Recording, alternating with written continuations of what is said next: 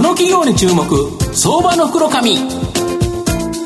のコーナーは情報システムの課題をサブスクリプションサービスで解決するパシフィックネットの提供を財産ネットの制作協力でお送りします。ここからは相場の福の神、財産ネット企業調査部長藤本信之さんと一緒にお送りしてまいります。藤本さん、こんにちは。毎度相場の福の神こと藤本でございます。いろんな企業にですね、会社訪問してですね、行ってやっぱり会社のですね、入り口のところにその会社の製品を置いてる会社あるんですけど、今日行った会社はですね、結構驚撃っていうか、すごいっていう、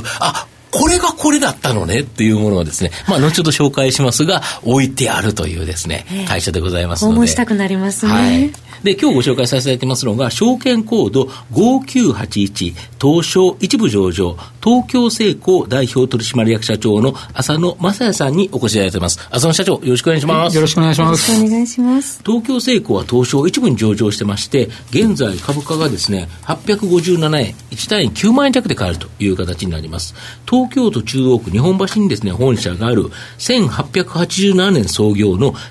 のワイヤーロープの最大手企業という形になります。有名なところではですね、明石海峡大橋を吊り下げる、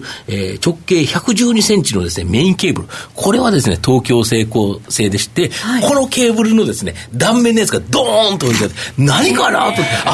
れが明石大橋、こんな太いのというですね、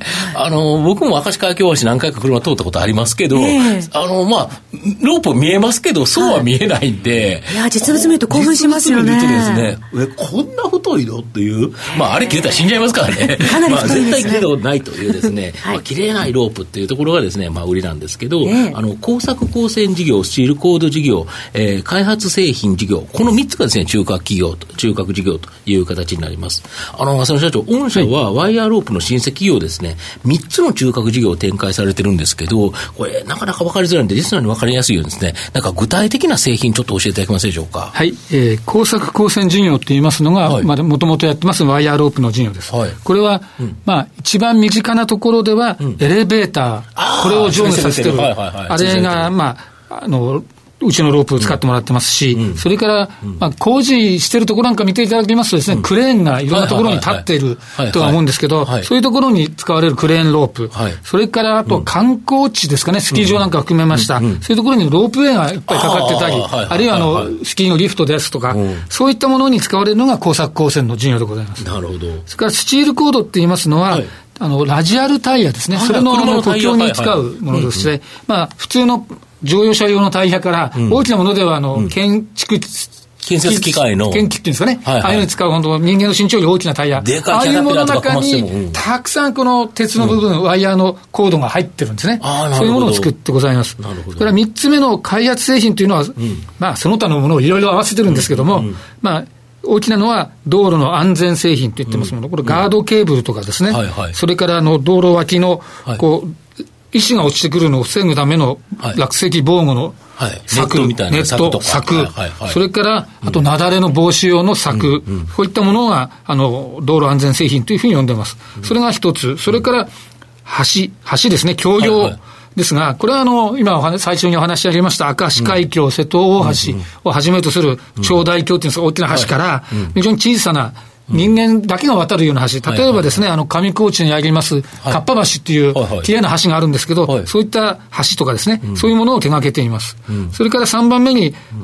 炭素繊維の複合ケーブル、我々は CFCC っていうふうに呼んでますけども、そういう新たな材料を使ったケーブルを作ってまして、これは今、核送電線の芯材ですとか、コンクリート橋の補強とか、こういったところに使ってございます。なるほど。あと御社の製品は数多くのですね、人命を救うことができるということだと思うんですけど、自然災害と交通事故を防ぐやつ、先ほども少しお話しいただいたんですが、もうちょっと詳しくご説明いただけますか。そうですね。自然災害の方はですね、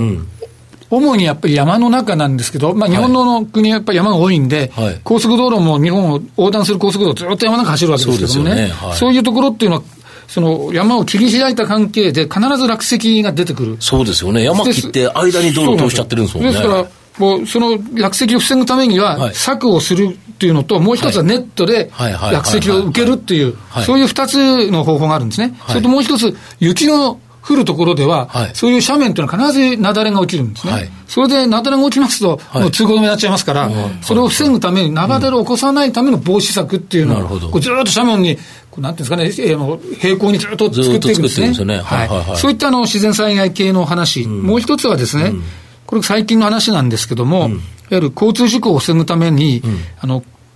暫定2車線の高速道路ってお分かりになりますかね。要は対面交通の、はい、ですから将来的には4車線にしてやりたいんですけど、うん、今は暫定的に2車線で使ってるという、はい、そういう道路ですとね、うん、そう走らせたことあるとですね、真ん中が組になってただのこうプラスチックのポールが立ってるだけなんですね。そうですよね。であれ、まあ、自分が事故を起こしたらあれなんですけど、あれ前から飛んできたら隣の車線といいますかね、対向車線飛んでくることがあるんですね、うん、車が、まあ、それは非常にもらい事故になって、もらい事故で死んじゃうのもちょっと悔しいっていう話もありまして、うん、まあ、そういうところをきちんと区分して、はい、中央分離帯を作ってやらなきゃいけないということ、ただ場所ないですから、うんうん、そこにワイヤーロープを張るっていうのが、最近、なんて言いますか、国交省さんだとか、ね、国交省さんだとか、そういったところで使われるようになり始めました。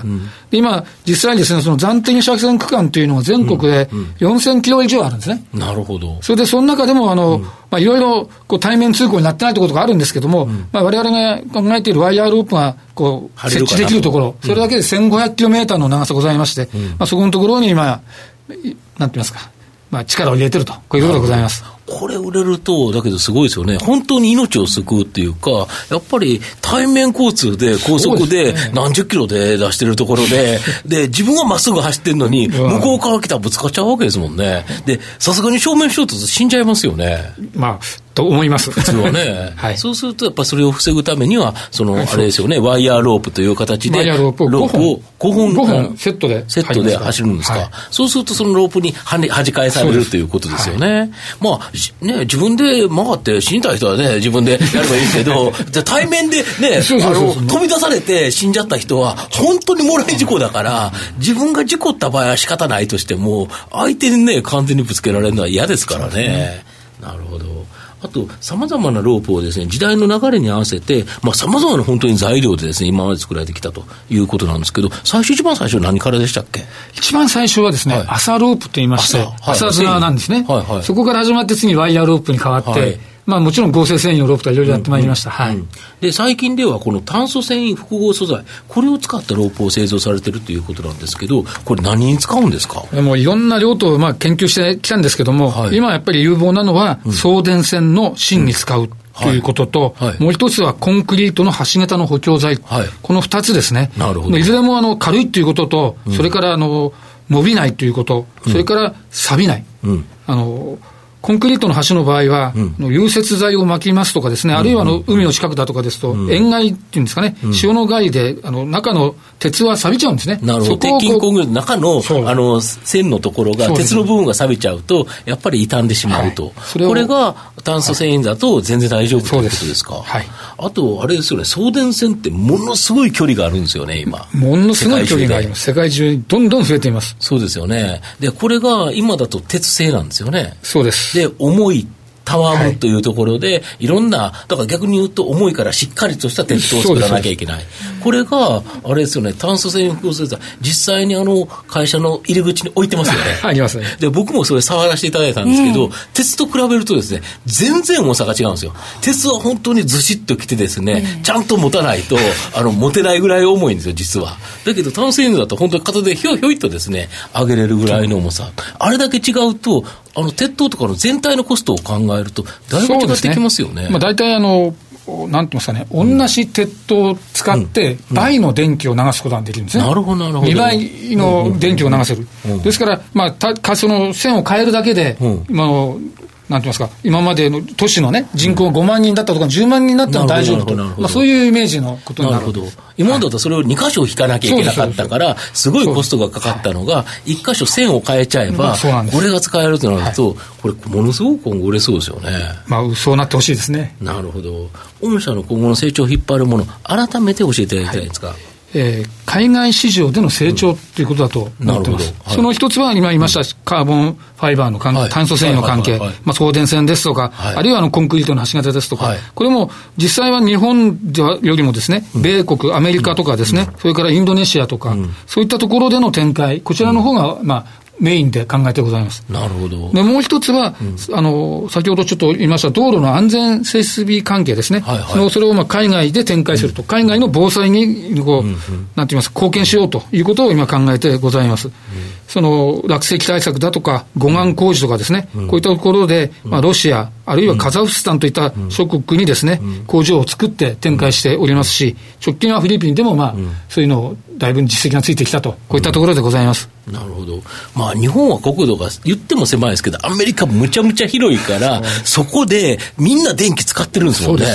あれだから送電線、めちゃくちゃアメリカの場合、ね、距離が長いということですか。でアメリカも老朽化してきてるんですね。ああ、そうでしょうね。かなり早い時期にインフラ整備されてますから、インフラのその置き換え需要をやっていかなきゃいけない時期になってます。なるほど。それを狙っていくっていう、そういうことです。そうするとその鉄塔の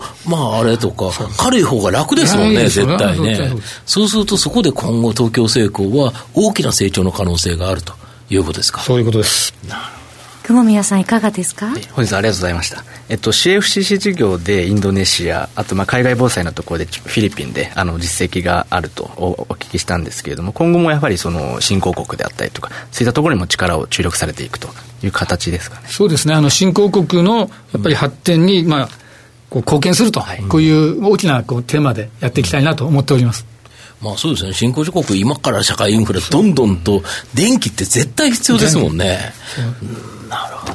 最後まとめさせていただきますと、東京製鋼はですね、長年の歴史の中でその時社会に必要とされるさまざまなですねロープを製造して、現在では日本最大のですねワイヤーロープ企業となっているという形になります。人命を守る製品は、最近の自然災害の激増なので非常に需要が拡大していると。で、対面高速道路でのワイヤーなどでも非常に需要増が期待できるというふうに思います。また炭素繊維複合素材のロープ、これもですね、先ほどおっしゃられたような形でですね、アメリカとか海外のところのですね、やはり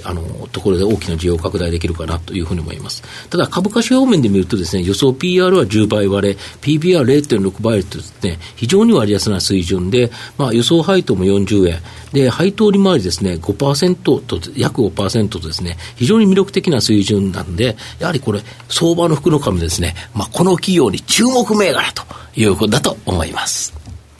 今日は証券コード5981東証一部上場東京製鋼代表取締役社長の浅野雅也さんにお越しいただきました。浅野さん、どうもありがとうございました。こちらこそ。藤本さん、今日もありがとうございました。どうもありがとうございました。IT の活用と働き方改革導入は企業の生命線。東証2部証券コード3021パシフィックネットは IT 機器の調達、運用保守、クラウド活用まで情報システム部門をサブスクリプション型サービスでサポートし、企業の IT 戦略を応援する信頼のパートナーです。取引実績1万社を超える IT サービス企業。東証2部証券コード3021パシフィックネットにご注目ください。この企業に注目、相場の福の神。このコーナーは情報システムの課題をサブスクリプションサービスで解決するパシフィックネットの提供、財産ネットの制作協力でお送りしました。